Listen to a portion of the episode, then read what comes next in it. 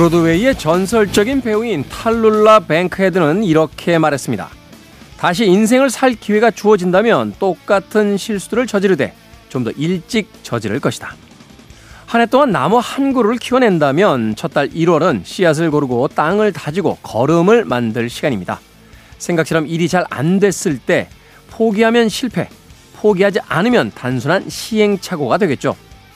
어쩌면 시행착오는 적응의 또 다른 이름이 아닐까 싶습니다. 1월, 여러분들도 최선을 다해 시행착오 하고 계십니까? 김태훈의 시대음감 시작합니다.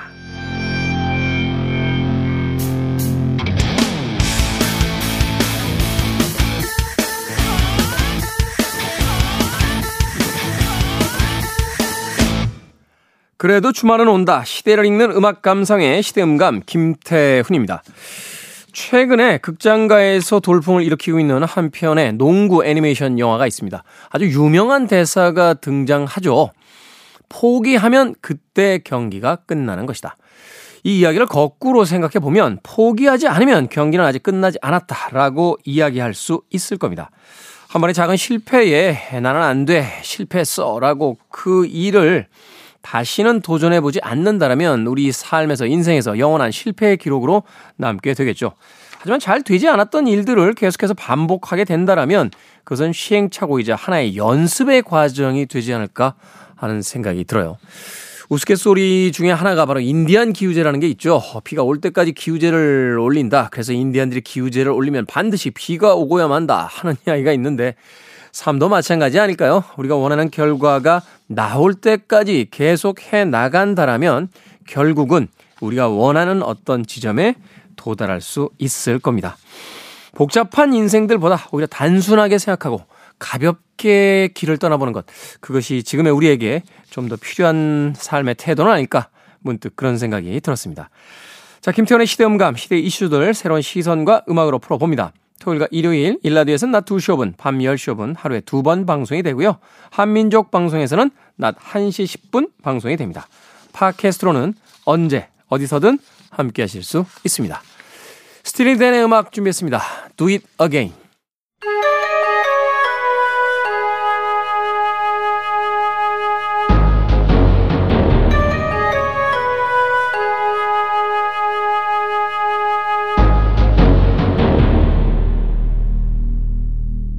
변호사 S의 헌신. 그땐 다 그랬어. 그 시절엔 그게 당연한 거였어. 라는 말. 아직까지 하고 계신 건 아니시겠죠? 그때 그 시절과 지금의 이 시대는 분명히 다릅니다. 우리 시대의 사건 이야기 변호사 S의 헌신. 신민영 변호사님 오늘도 나오셨습니다. 안녕하세요. 네, 반갑습니다. 신민영입니다. 자, 변호사님이 계신 이제 로펌, 특히나 이제 여러 가지 어떤 분야가 있습니다만 이제 경제, 특히 이제 금융, 또 그 중에서도 이제 부동산 전문인데 네. 요즘 굉장히 그 바쁘실 것 같아요. 사실은 이제 그 집값이 이제 오르내리는 어떤 변동폭이 굉장히 큰 어떤 시기이기도 하고 네. 특히나 이런 시기에 또 이런 어떤 어수선한 상황을 타서 뭐 사기를 친다든지 네. 또 여기서 부당한 이익을 이제 얻으려고 하는 이런 사건들 굉장히 많지 않습니까? 아, 맞습니다.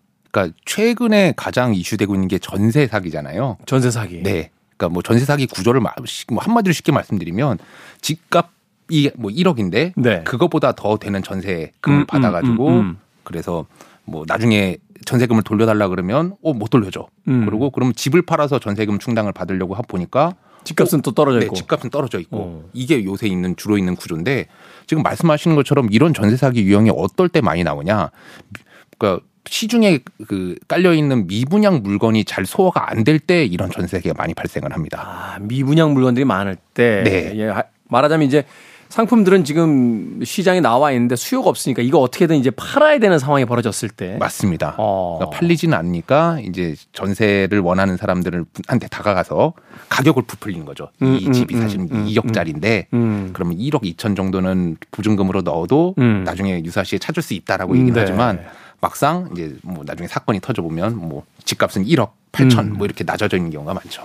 아, 또 뭐 그 저당 설정 같은 경우도 있잖아요. 특히나 네. 이제 사회에서 이제 처음으로 자기 집 얻는 이런 그 젊은이들 같은 경우 잘 모르니까 맞습니다. 그 사실은 이제 뭐 확정일자 이런 거 다 받아야 되는데 그 네. 받기 네.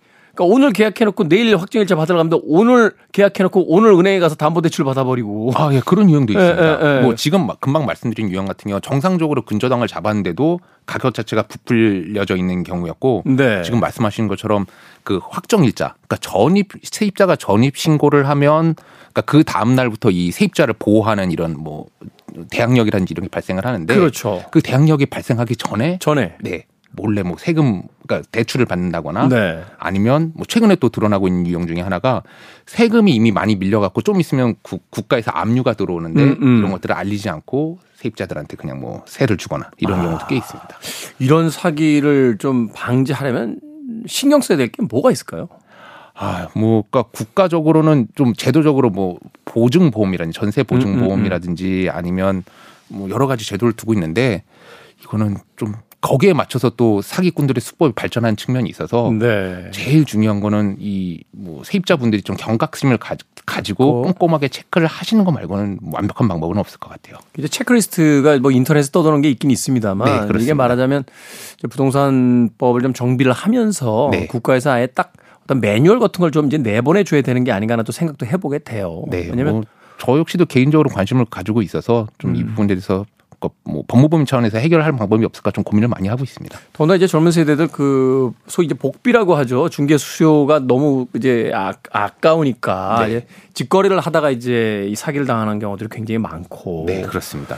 두 번째는 그리고 자격자인 줄 알았는데 나중에 없고. 네. 뭐 최근에도 유명한 사건이 있었잖아요. 그렇죠.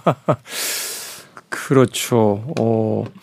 이런 건 한번 생각해 봐야 될 것 같아요. 우리가 그 학교 공부를 어, 초등학교 6년, 중고등학교까지 해서 12년, 네. 뭐 대학까지 하면 이제 16년 정도 공부하는데, 뭐 대학은 뭐 빼더라도 12년 동안 공부하는데 부동산 계약하는 방법이나요, 어, 저당 설정을 어떻게 확인하는 이런 거 한 번도 배운 적이 없어요. 저도 변호사가 그러니까 변호사 되기 위해서 공부하면서 느꼈던 감정이 딱 그 감정이었습니다. 그러니까요. 그러니까 자기 뭐 운동하는 방식이나 다이어트 하는 방식 네. 혹은 뭐 저 전세 계약할 때 계약을 어떻게 해야 돼 이런 걸 좀 알려줘야지 학교에서 맞습니다. 그 세상이 뭐 전쟁터라고 하는데 그러니까요. 법을 배우면서 어 내가 이걸 안 배우고 세상에 음. 나왔단 말이야 하고 깜짝 놀랐었습니다. 이런 기본적인 거는 사실 이제 과목이 아니더라도 이제 사회 생활을 하고 세상에 나가야 되는 젊은이들에게 뭐 특별 과목 형태로라도 어떤 방식으로든 좀 교육을 시켜야 되는 게 아니라 의무 교육에 저는 포함이 돼야 된다고 봅니다. 네. 적어도 여기 뭐 청취자분들이나 여기 계신 분들 중에서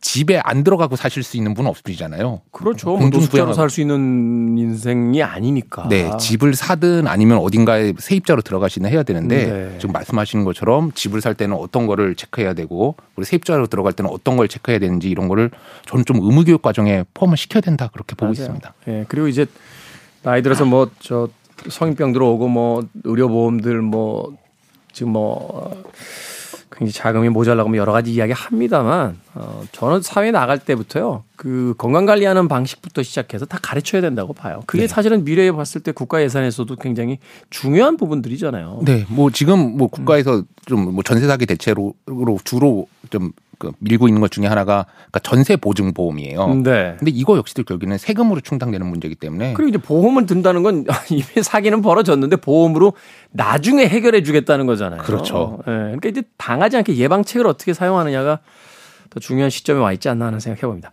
자, 오늘 이야기는 이 이야기 아닌데 또 변호사님 만난 김에 네. 또 신나게 또 어, 부동산과 또 거기에 관련된 우리 삶에 대한 이야기 좀 제가 두서없이 질문을 해봤습니다. 자, 변호사 S의 헌신 오늘 만나볼 첫 번째 사건 어떤 사건입니까? 가짜 과학 수사의 역사. 가짜 과학 수사요? 네, 유사 과학이라 그러죠.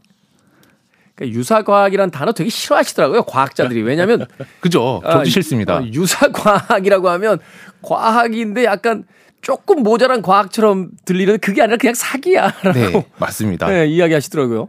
어. 근데 과학 수사를 가짜로 한다고 이게 무슨 이야기입니까?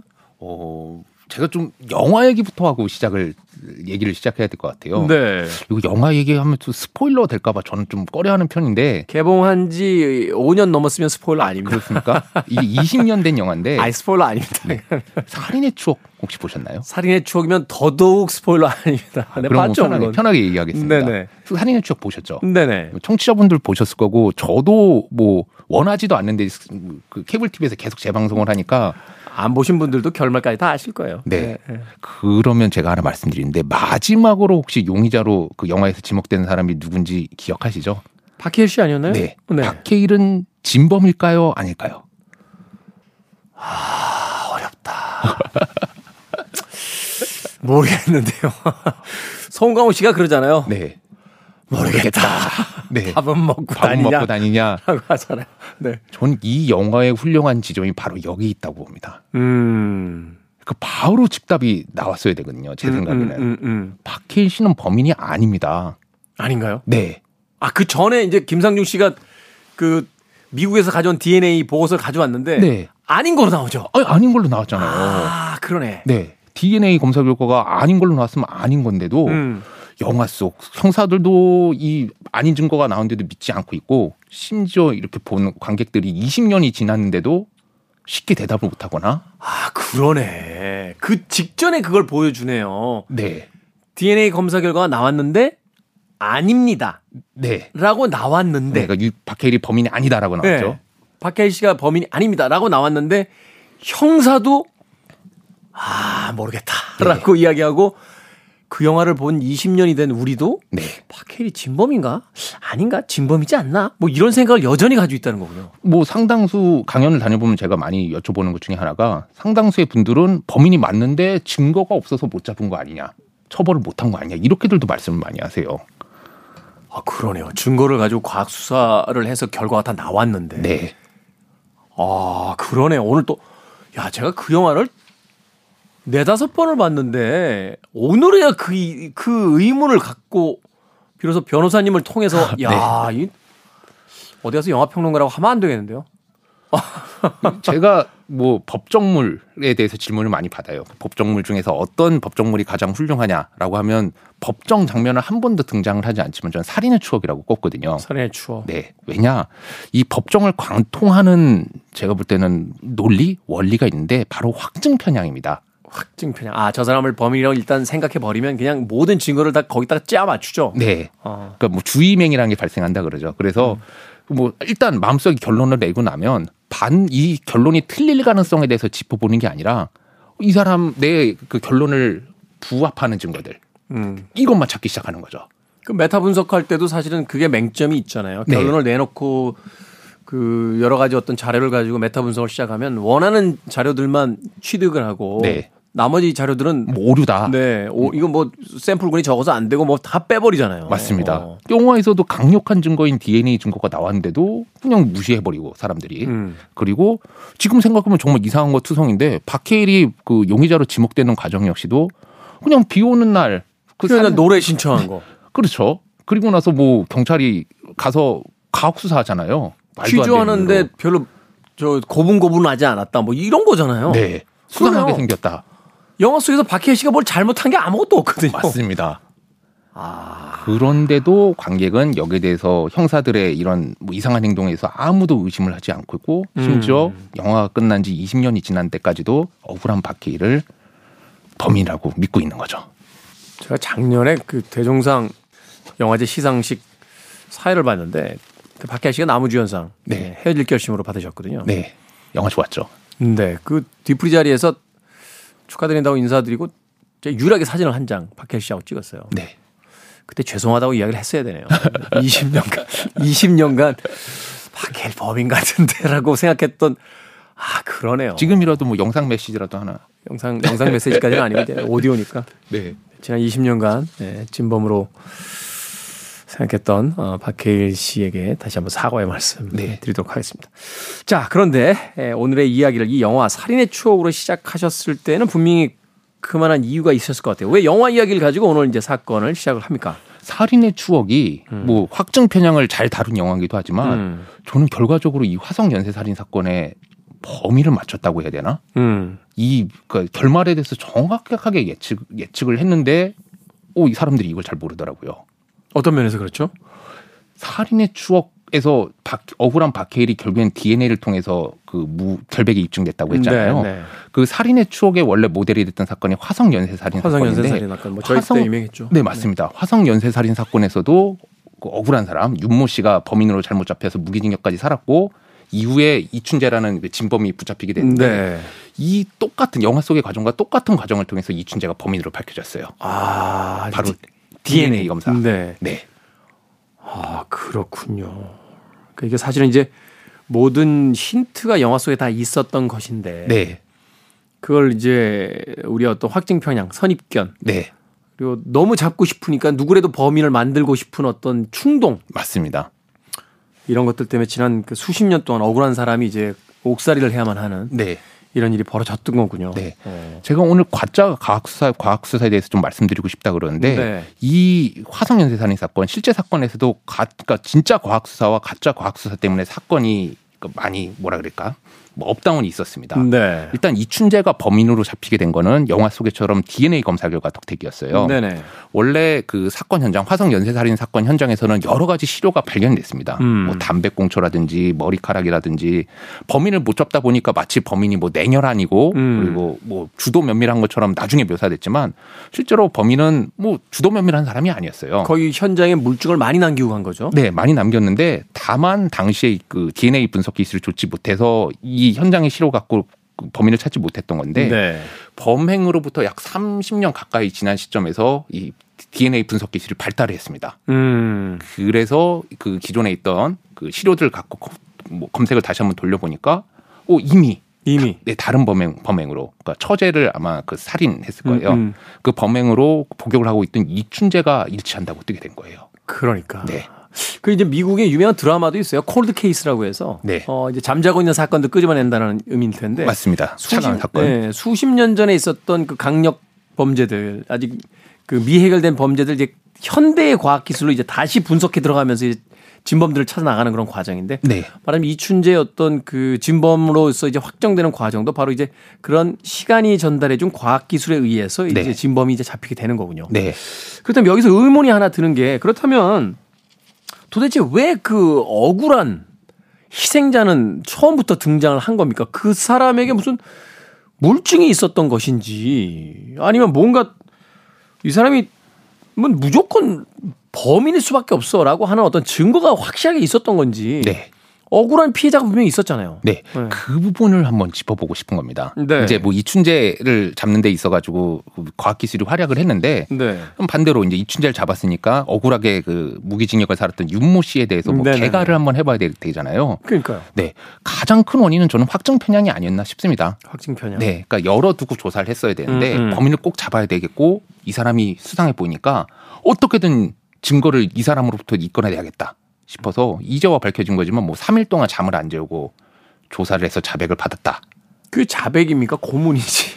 네. 하지만 이제 뭐 그때 당시에는 뭐 이 사람이 범인이라는 뭐 믿음, 범인이었으면 좋겠다는 뭐 그런 기대가 있었기 때문에 아마 그런 일이 벌어졌을 거예요. 범인이 아니다 아닐 수도 있다는 생각을 했으면 그런 식의 조사는 못했겠죠. 살인의 추억에서도 그 범인을 만들어가는 과정 속에서 나오잖아요. 심지어는 진술을 형사들이 불러주잖아요. 네, 맞습니다. 이런 거지, 저런 거지 하고서 자기들이 이미 다 이야기를 만들어 놓고 여기 도장만 네. 찍어라고 하는 식으로 이제 그 범인을 몰아가는 과정 같은 게 나오는데 네.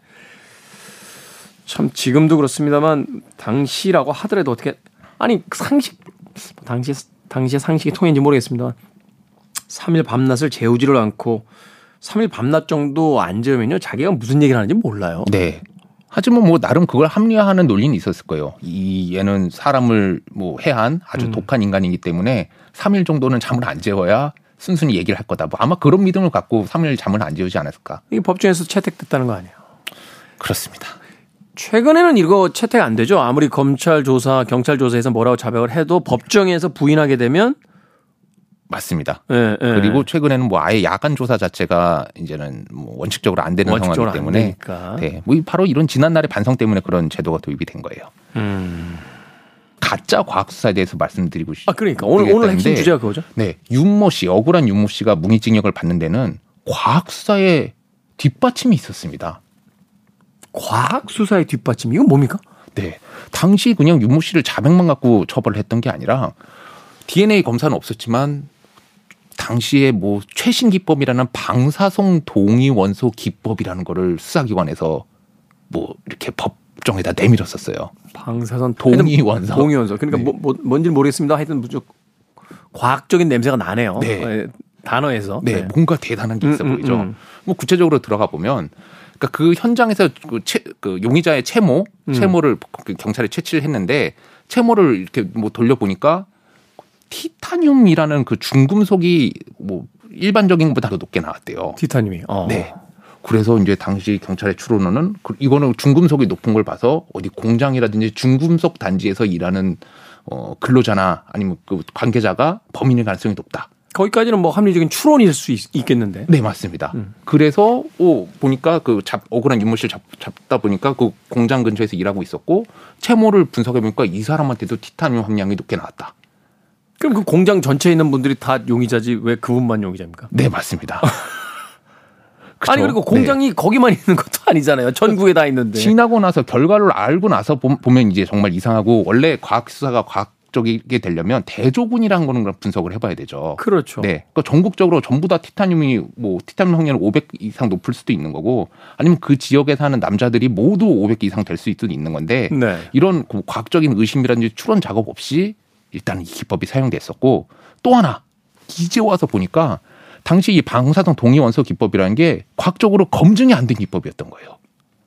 아, 그러니까 주장하는 사람들은 있었습니다. 학계에서 이게 공식적으로 인정된 조사 기법이 아니었다. 네.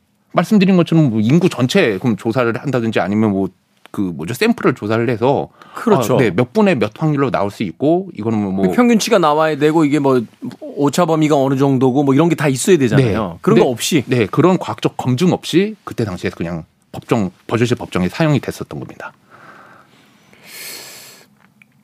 그 영국의 아서 코난 도일이 쓴 셜록 홈즈 시리즈를 보면요. 네. 어, 전기도 없어서 가스등을 쓰던 그 시절에도 셜록 홈즈가 추리할 때 네. 그 저 흙은 런던에서 어디밖에는 없어라고 이야기하거든요. 네. 그래서 저 사람이 어디서 왔다는 걸 유추해 볼 수 있지라고 하는 장면들이 꽤 많이 나와요. 네 맞습니다. 그 이야기는 뭐냐면 셜록 홈즈도 알았던 거예요. 그 흙이 여기저기 있으면 네 여기저기서 온 사람들일 텐데 맞습니다. 저 흙은 오직 거기밖에 없기 때문에 저 흙이 묻었으면 거기서 왔다는 거지. 네. 중금속이 나오는 공장이 거기밖에 없다면 모르겠지만 네. 근무하는 사람이 그 사람밖에 없다면 모르겠지만 네. 그게 아닌 이상은 그 공장에 있는 모든 사람이 용의자일 수 있고 그런 중금속이 나오는 공장이 전국에 몇십 개 몇백 개가 있다면 그 사람들이 다 용의자일 수 있는 건데 맞습니다. 특정할 수 있는 어떤 다른 변수가 없으면 증거가 없으면 이건 성립이 안 되는 거잖아요. 네, 맞습니다. 그러니까 과학적으로 어쨌든 뭐 코난 도일의 소설 얘기를 말씀 주셨지만 그러니까 과학적으로 그 주장이 힘을 얻으려면 전국 토지에 대한 샘플 조사가 이루어져서 네. 어, 그 토지는 오직 런던만 있다 라는 게 있어야만 사실 그게 과학적인 근거가 있고 법정에서 사용될 수가 있는데 이 중금속은 오직 이 사람이 살고 있는 앞마당에서만 나오는 거라 네, 이. 사람 이외에는 이렇게 나올 수 있는 확률이 없다. 특히나 이제 일반인은 500배가 나오려면 이 자리에서 최소한 10년 이상 살아야 된다. 뭐 이런 게 나와야 되는 거죠. 맞습니다. 하지만 당시에는 꽤 그럴듯해 보였던 뭐 과학 증거인데 이제 와서 결과를 알고 봤더니 이런 뭐 그 검토나 아니면 과학적 뒷받침 없이 그냥 무단으로 사용되었다. 이런 일이 있었습니다. 한 사람의 인생을 이런 방식으로 엉망을 만들 수 있다는 게 참 믿기지가 않습니다.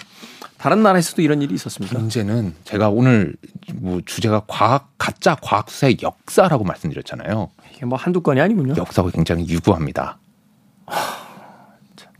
아, 문득 그 중세 마녀 실험법 같은 게 생각이 나네요. 물속에 들어가서 마녀는 숨을 쉴 수 있다. 네, 그러니까 여자들을 물에다 빠뜨려 보면 안다. 네, 그래서 마녀들이 물에서 숨을 쉬면 마녀고 숨을 못 쉬면 마녀가 아닌데 네. 숨을 못 쉬면 죽잖아요. 죽죠. 그럼 뭐 죽은 뒤에야 이제 마녀가 아닌 게 이게 뭐예요 도대체 이런 실험법이. 네.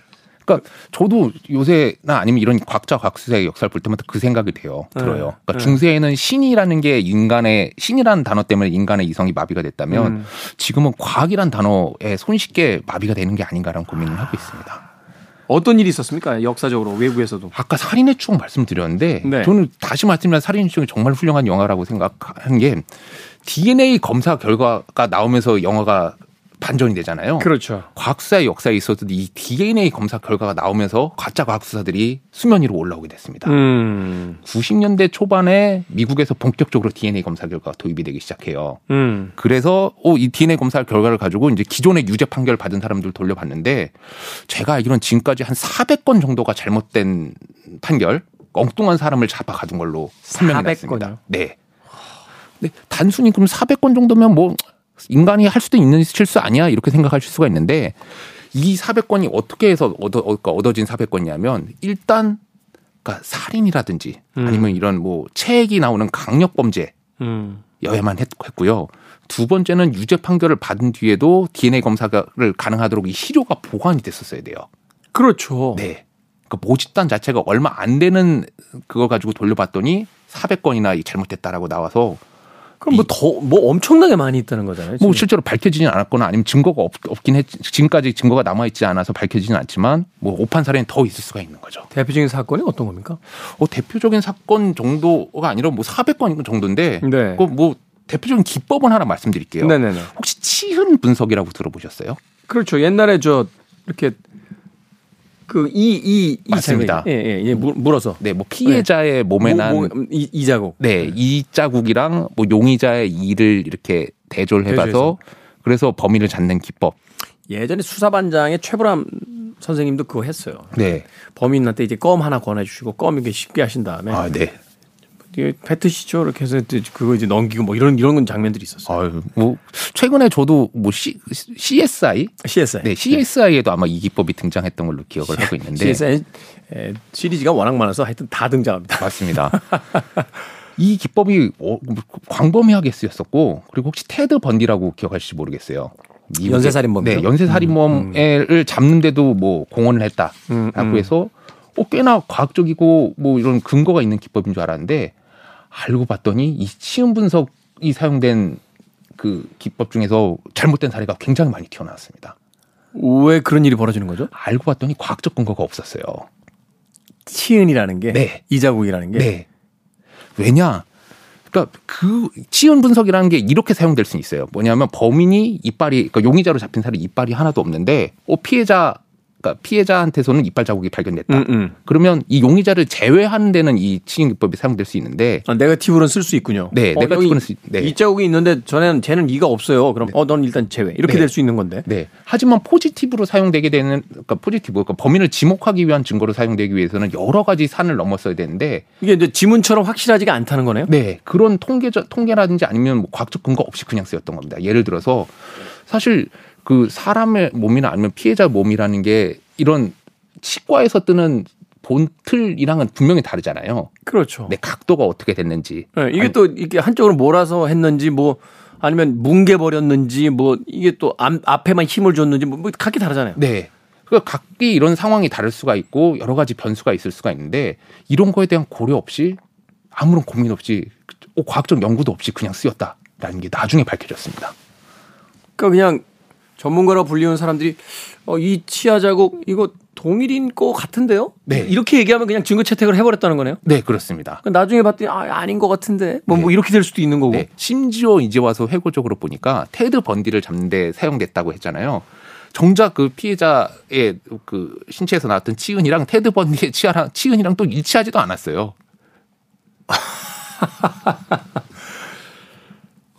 이런 건 어떻습니까? 왜 필적 이런 거 하잖아요. 우리 네. 필적. 어, 저 사람 글씨 맞는데요? 뭐 이렇게 하는 거. 맞습니다. 그거 역시도 미국에서 뭐 연구 결과가 있었는데 과학적 근거가 없는 게 아니냐라는 이게 왜냐면요. 저도 글씨체가 한 두세 개 돼요. 네. 세워서 쓸 때 있고 눕혀 쓸 때 있고 또 그날 따라서 이상하게 쓰일 때도 있고 막, 막 이런데. 맞습니다. 예. 그러니까 한 사람이 쓸 때도 그때 그때 컨디션이라든지 아니면 시기에 따라서 필적이 달라지는데 음. 이걸 뭐 과연 과학적인 근거라고 할수 있, 뭐 증거라고 할 수 있겠냐라는 반론이 제기됐고 또 하나는 이게 말하자면 네. 이제 기계처럼 또 똑같이 돌아가는 게 아니라 필적이라는 거는 그 사람의 습관인데 습관이라는 거는 인위적으로 바꿀 수도 있는 거고 그렇습니다. 그날 컨디션에 따라 좀 달라질 수도 있는 거고 이런 거니까. 네. 어. 그래서 어떤 우리가 생각할 때는 과학적 근거가 있는 거 아니야? 라고 음. 생각했는데 사건이 터지고 나서 봤더니 어 그냥 과학적인 명확한 분석 없이 대충 뭐 뇌피셜이라 그러죠. 음. 아, 이 정도면 이거 맞는 거 아니야라는 기법에 의해서 그냥 그렇게 그 사고에 의해서 그냥 쓰였던 겁니다. 그러네요. 이 필적도 이 필적이 어떤 컴퓨터 안에 딱 들어와서 100% 일치합니다. 이게 아니라 네. 이 필적 이 사람과 동일 필적입니까? 그럼 전문가라는 분들이 과거에 네. 몇분 나와서 그런 것 같은데요? 라고 하면 그게 그냥 채택이 돼버리는 상황인 거잖아요. 네, 그렇습니다.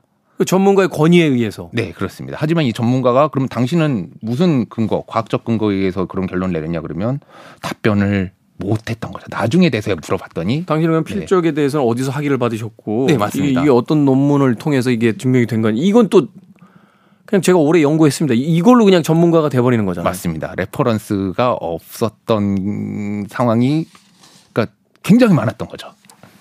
야, 참. 유사 과학에 대한 이야기 하다가 가짜 과학 수사까지 가게 됐는데 네. 이게 우리가 믿고 있었던 많은 것들이 마치 이제 뭐 고대의 어떤 뭐 태양에도 신이 있고 뭐뭐 이런 어떤 개념을 가지고 있다 나중에 과학이 발전된 뒤에 그것이 한낱 미신에 불과했다는 것을 이제 새삼 깨닫게 되는 것처럼 네. 우리가 분명히 범인이다 확신하고 이건 과학 수사에 의해서 빼도 박도 못하는 증거가 나왔다라고 했던 것들이 막상 뚜껑을 열어봤더니 네. 시간이 오래 지난 뒤에 다시 한번 과학의 시선으로 쳐다봤더니 과학조차 아니었던 그런 상황이었다. 네. 과학이라는 말에 의심을 쉽게 거두지 마시고 음. 아, 그럼 한 걸음 더 나가서 물어봐야 될 것 같습니다. 너의 근거는 무엇이니? 통계적 근거는 이니? 그러네요. 뭐 이렇게 물어봐야 될 것 같아요. 전문가라고 했던 사람들에게 우리가 너무 쉽게 그냥 권위를 부여해 줘 버린 건 아닌가.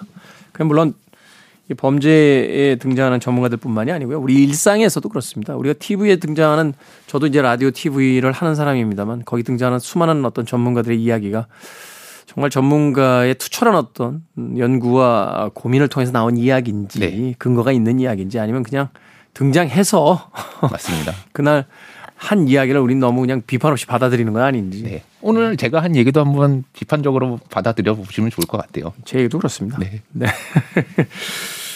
자, 김태훈의 시대음감 변호사 S의 헌신 신민영 변호사님과 우리 시대에 주목해보는 사건 이야기 변호사 S의 헌신 함께하고 계십니다. 자, 다음 사건 아, 좀 짧게 정리를 해보도록 하겠습니다. 어떤 사건입니까? 어, 다음 사건은 진단서 왜 의심받나? 진단서요? 네. 진단 진단서 이게 뭐 이렇게 폭행이라든지 뭐 어떤 사고가 당하고 나면 그렇게 끊을 때 진단서 끊는다고 하잖아요. 네. 어. 이게 좀 의사 선생님들한테는 죄송한 얘기가 될 수도 있, 을지 모르는데 어쨌든 네. 뭐 현실적으로 그런 얘기를 좀 많이 들어보지 않으셨어요? 내가 당장이라도 어디 뭐 병원에 가면 아니 그런 이야기 2주 받을 수 있다. 아, 그러니까요. 그 멀쩡한 사람도 병원 가서 진단서 띄면 2주 나온다. 뭐 이런 이야기는 뭐 술자리 농담처럼 다 하는 이야기잖아요. 네. 근데 법정에서 형사 사건을 해보면 실제로 이 부분 관련해서 답답한 경우가 되게 많았어요. 음. 왜냐 폭행죄 단순 폭행죄 같은 경우는 피해자랑 합의를 하면 사건이 없었던 일이 되거든요. 네. 근데 이제 뭐 사- 폭행죄를 넘어서 상대방이 상처를 입었다, 다쳤다라고 어. 하면 상해죄로 죄명이 변경되게 되고 그렇게 되면 합의를 했다 하더라도 이 사건이 없었던 일이 안 돼요. 상해야 되면 그 형사법으로 넘어가니까. 네, 그러니까- 그러니까 그- 합의가 합의 사항이 아니라는 네, 거죠. 죄명이 달라지는 겁니다. 어, 어, 폭행죄는 반의사 불벌죄라 그래서 음, 음. 합의하면 불문에 붙일 수 있는데 상해죄는 반의사 불벌죄가 아니라서 합의서가 있어도 그냥 처벌이 돼요. 음. 그래서 변호할 때는 이 상해냐 폭행냐 이 균점이 굉장히 중요한데 네. 문제는 피해자분들이 이제 이런 일이 있었다 그러면 무조건 가서 진단서를 받아오고 진단서를 받아오다 보니까 이제 폭행죄로 끝났어야 될 사건들이 다 상해죄로 변동이 돼서 이 뭐 피의자 피고인 입장에서는 이 신분상의 이 불이익이 커지는 상해죄가 되기 위해서는 진단서 기준으로 몇 주, 전치 몇 주 정도 나와야 됩니까? 그런 명확한 기준은 없습니다. 그럼 일주만 나와도 그냥 폭행이 될 수 있다는 거네요? 어 그럴 가능성도 아, 있습니다. 저, 저 상해죄가 될 수 있다는 네, 거네요? 네. 그러니까 상처가 있었는지 없었는지 기준인 거고 상처의 유무를 판단하는 데 있어서 진단서가 꽤나 강력한 근거가 된다. 이렇게 기억하시면 될 것 같아요. 그러니까 내가 아 저 사람 처벌하지 마세요. 그냥 뭐 우발적으로 우리끼리 벌어진 일이니까라고 해서 아 진단서 안, 안 끊을래요. 저 네. 병원 안 가요. 그러면 끝나는 일이지만 네. 그래도 진단서 한번 띄워보시죠. 그래서 진단서 한번 띄웠는데 네. 뭐 이렇게 우연한 접촉 같은 거라도 해서 여기 멍이 하나 들었다. 네. 원래 뭐 없던 멍인데 멍이 들었다. 그럼 이게 전치 일주 나오잖아요. 그렇죠. 뭐 멍 정도면 전치 1주는 아니고 한 3주까지도 나옵니다. 그럼 그냥 그냥 바로 상해죄로 넘어가는 상황이네. 네, 그렇습니다. 그럼 이제 형사법으로 들어가는 거네요. 네, 그러니까 뭐 합의를 했다 하더라도 불문으로 붙일 수가 없고 이제 처벌 대상이 되는 거죠. 그러니까 재판 가야 된다는 얘기죠. 그렇습니다. 아 그런 일이 또 있군요. 이 진단서에 대해서 약간 의구심이 든다라는 이야기를 하셨는데 그 이후에 또 다른 어떤 그 문제 지점 같은 게 있다면 어떤 부분이 있을까요?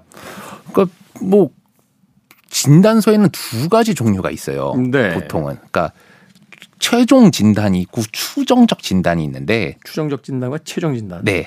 그러니까 최종 진단은 말 그대로 이런 객관적인 검사 결과에 의해서 해야 되고 그리고 음. 이 최종 진단을 낼 수 있는 뭐 프로토콜 절차가 음, 좀 음, 엄격하게 음. 규정이 돼 있는데 추, 추정적 진단은 사실은 이런 엄격한 제재나 이런 규정 같은 게 없습니다. 말 그대로 추정이기 때문에. 음, 음. 그래서 어떤 일이 벌어지냐. 증상에는 보통 사람들이 뭐 사람이 아프거다 그러면 어, 다 눈에 보이는 거 아니냐 하지만 거의 대부분의 증상은 그러니까 자각 증상이에요. 그렇죠. 본인이 일단 아프, 아픈 거를 먼저 제일 먼저 깨닫죠. 네, 객관적으로 관찰했을 땐 도저히 알 수 없는 증상들이 많습니다. 그렇죠. 아파 죽겠는데 병원 가면 아무 이상 없다고 그러고. 네. 뭐 그렇게 그런 걸 수 있지만 대표적인 게 멀미잖아요. 멀미. 그렇죠. 옆 사람이 보기에는 뭘 겪고 있는지 모르죠. 네. 근데 나는 이제 멀미 때문에 거의 뭐 엄청 초죽음이 되는데 네, 초죽음이 되는 상황이 되는데. 네. 근데 이런 증상 같은 경우가 자각 증상이 생각보다 그 증상이 자각 증상 위주이기 때문에 이 자각 증상만 갖고 면 어떻게 진단을 하냐? 그럼 의사 선생님들 보통은 추정적 진단을 많이 하십니다. 음. 나는 이 사람 말이 뭐 진짜인지 가짜인지는 모르겠지만 음. 어 아프다고 하니까 어 거기에 기초해서 나는 이렇게 추정합니다. 음, 추정적 음. 진단을 많이 하는데 음. 문제는 제가 형사소송이나 이런 걸 하면서 거의 그 최종 진단서를 본 적이 없어요. 거의 추정적 진단서를 들고 오십니다. 추정적 진단서. 그러니까 이런 충격을 받았을 경우에 이런 어떤 현상이 나타날 수 있음. 네. 이렇게 된다는 거예요. 네, 여기가 아프다고 하니 음. 뭐 타박상이 의심이 되고 되고 네, 그 2주 전에 있었던 그, 그 외부적 충격에 의해서 그런 것으로 유추됨. 뭐, 네. 뭐, 뭐 이렇게 되는 거군요. 맞습니다. 어, 이거 어렵네요. 그렇다고 해서 진단서를 안 띌 수도 없잖아요. 왜냐하면 이제 피해자 입장에서는 자신의 어떤 억울함을 또 토로하고 또 거기에 대한 어떤 물증의 형태로서 이제 제시할 수 있는 게 네.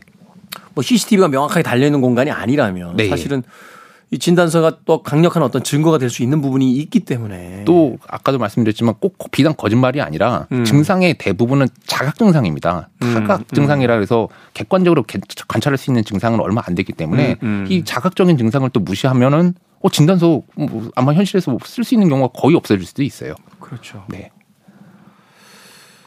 쉽지 않네요. 맞습니다. 오. 그래서 이 문제가 계속 뭐 문제 제기도 있고 다들 이상하다고 생각하지만 좀 진단서 문제가 네, 어. 해결되지 않는 상태로 계속 가는 측면이 있어요. 어디서부터 손을 대야 될지 지금 모르니까. 네.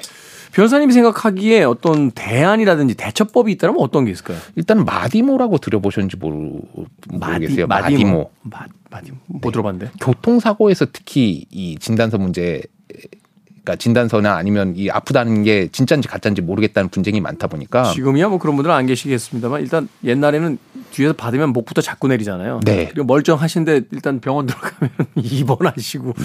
그런 경우도 네. 있고 하지만 또 본인은 정말 아파서 몸몸이 막 때린 듯이 아픈데 그렇죠. 네, 주변에서는 꾀병 부리는 거 아니냐 뭐 이렇게 나오는 경우도 있고. 그거 있어요. 교통사고 또 후유증. 저도 사실 한 두 번 교통사고 당해봐서. 네. 그 겉보기 멀쩡한데요. 이 소위 양반 다리를 하고 앉, 는데 한쪽 다리가 안 접히는 거예요. 아, 저도 그런 경우 많이 네, 봤습니다. 이게 뭐 외부적으로 엑스레이 찍고 이런 거는 뭐 별 문제가 없다고 하는데 네. 이제 의사님들의 소견으로는 아무튼 근육이 좀 놀란 것 같다. 뭐 요 정도 이야기 하시는데 네. 이게 거의 6개월을 가더라고요. 어, 그렇죠. 본인은 네. 뭐 평생을 가는 경우도 있습니다. 어, 그러니까 일단은 이게 몇 개월 가는 거보다도 이거 안 낫는 거 아니야? 이, 이 공포가 되게 심해요. 음. 어, 그 사실은 그런 경우도 있죠. 네, 그리고 어. 또 아파서 가면 병명도 마땅치 않은 이런 음, 경우도 음, 음 있는데 음, 또 반대로 뭐 꾀병 아니야? 이러다 이런 뭐 분쟁이 많다 보니까 국립과학수사연구원에서 마디모라는 그 해외에서 솔루션을 도입을 했어요. 네. 뭐냐 교통사고 상황에 뭐 차의 위치라든지 속도, 충격량을 입력을 하면 그 안에 있는 그 사람이 어느 정도 다쳤는지 아. 이거를 뭐 시뮬레이션 해주는 그런 시스템입니다. 그러니까 인공지능을 가지고 여러 가지 상황들을 시뮬레이션을 해서 네. 충격도라든지 이제 가해지는 걸 이렇게 하고 이 사람이 뭐 체중 넣고 뭐 어쩌고 해가지고 데이터 값을 넣으면은 네. 아이 사람이 여기가 아플 확률이 몇 퍼센트고 가해졌을 충격은 얼마니까 어느 정도 이게 될 거다 뭐 이런 것들을 이제 추산해 준다는 거군요. 네. 하지만 이거 역시도 뭐 추산이죠, 네, 추산. 마디모가 맞냐 틀리냐에 대해서도 논쟁이 있는 상황에서 완벽한 답은 될 수가 없어요. 음. 그래서 뭐 아까 뭐 저한테 이런 상황에 대해서 대안을 물으셨는데 적어도 좀 법원에서 아니면 수사기관에서 추정적 진단서에 대해서는 조금 신뢰도를 낮게 봐야 되는 거 아닌가. 조금 더 좀 냉정하게 네. 살피고 또 보수적으로 좀 접근해야 되는 게 아닌가. 맞습니다. 하지만 일선에서는 그 최종 진단이랑 추정적 진단을 잘 구별하지 않고 그냥 똑같이 보는 경향이 좀 있는 것 같더라고요. 그렇겠네요. 어, 왜 자기는 아픈데 병원에 가서 사진을 찍으면 아무 이상이 없다고 하겠습니까? 네. 지금 현대 의학 기술이 거기까지밖엔 가 있지 못하기 때문이겠죠. 그러니까 네. 외부적으로 드러난 증상이 없음에도 통증이 있다면 분명히 이 사람에겐 뭔가 문제가 있는 건데 네. 아직 눈에 보이지 않는 어떤 지금 과학의 눈으로는 보이지 않는 그 무엇에까지는 아직 접근하지 못했기 때문이니까 그것 역시 이제 과학의 어떤 한계잖아요. 네. 반대로 피해자분들 정말 피해를 입으신 분들은 정말로 어떻게 보면 답답한 노릇이죠. 음, 음. 이거 명확히 과학의 음, 언어로 음. 내 통증이나 아픔을 증명해 주시면 좋겠는데 음, 음. 그게 안 되니까 억울하게 꾀병 환자 취급받으시는 거잖아요. 그렇죠. 그러니까 이 바로 이제 추정적 어떤 진단이라는 것이 이제 동전의 양면이나 양날의 칼처럼 어떨 때는 이게 나에게 피해를 주기도 하고 어떨 때는 또 이걸 통해서 뭔가 부당한 어떤 모두 좀 이제 얻어낼 수 있었던 뭐 그런 시대도 있었는데 네. 이제는 좀 이런 부분에 있어서 어 재판의 과정 또 수사의 과정에서 좀 냉정하게 네. 예, 좀 접근을 해야 되지 않느냐라고 한번 짚어볼 필요가 있을 것 같아서 음. 한번 오늘 골라봤습니다. 맞습니다. 이런 이제 논의가 점점 우리들에게 좀 저 진행이 돼야지만 또 더 나은 방식으로서 어, 앞으로 이제 법정에 어떤 변화가 더 있지 않을까 그런 의미에서 오늘 신민영 변호사님께서 이 이야기까지 해주신 것 같습니다. 자 김태현의 시대음감 변호사 S의 헌신 신민영 변호사님과 함께 흥미진진한 이야기들 나눠봤습니다. 야, 이 법 이야기를 듣다 보니까 결국 이제 과학에 대한 이야기, 사회의 어떤 철학적인 어떤 그 기반은 어디에 있어야 하는지부터 시작해서 어, 여러 가지 이야기들을 할 수 있게 되네요. 사실은 이제 죄를 짓고 그 죄를 이제 판단하는 어떤 그 범죄와 이제 재판의 역사가 어떤 인간 사회의 어떤 문명의 역사라고도 볼 수 있다라면 앞으로도 계속해서 이런 어떤 사건 사고들을 통해서 우리의 현재를 좀 짚어보는 그런 시간들이 더 유의미한 어, 하지 않나 하는 또 생각을 해보게 됩니다. 자 오늘 나와주셔서 너무 감사드립니다. 고맙습니다. 네, 고맙습니다. 저도 끝 인사드립니다. 과학 수사 이야기 하다 보니까 어, 오랜만에 이 곡 다시 한번 듣고 싶어졌어요. 더 후의 음악 중에서 CSI 라스베가스의 주제곡이죠. Who Are You 듣습니다. 지금까지 시대음감의 김태훈이었습니다. 고맙습니다.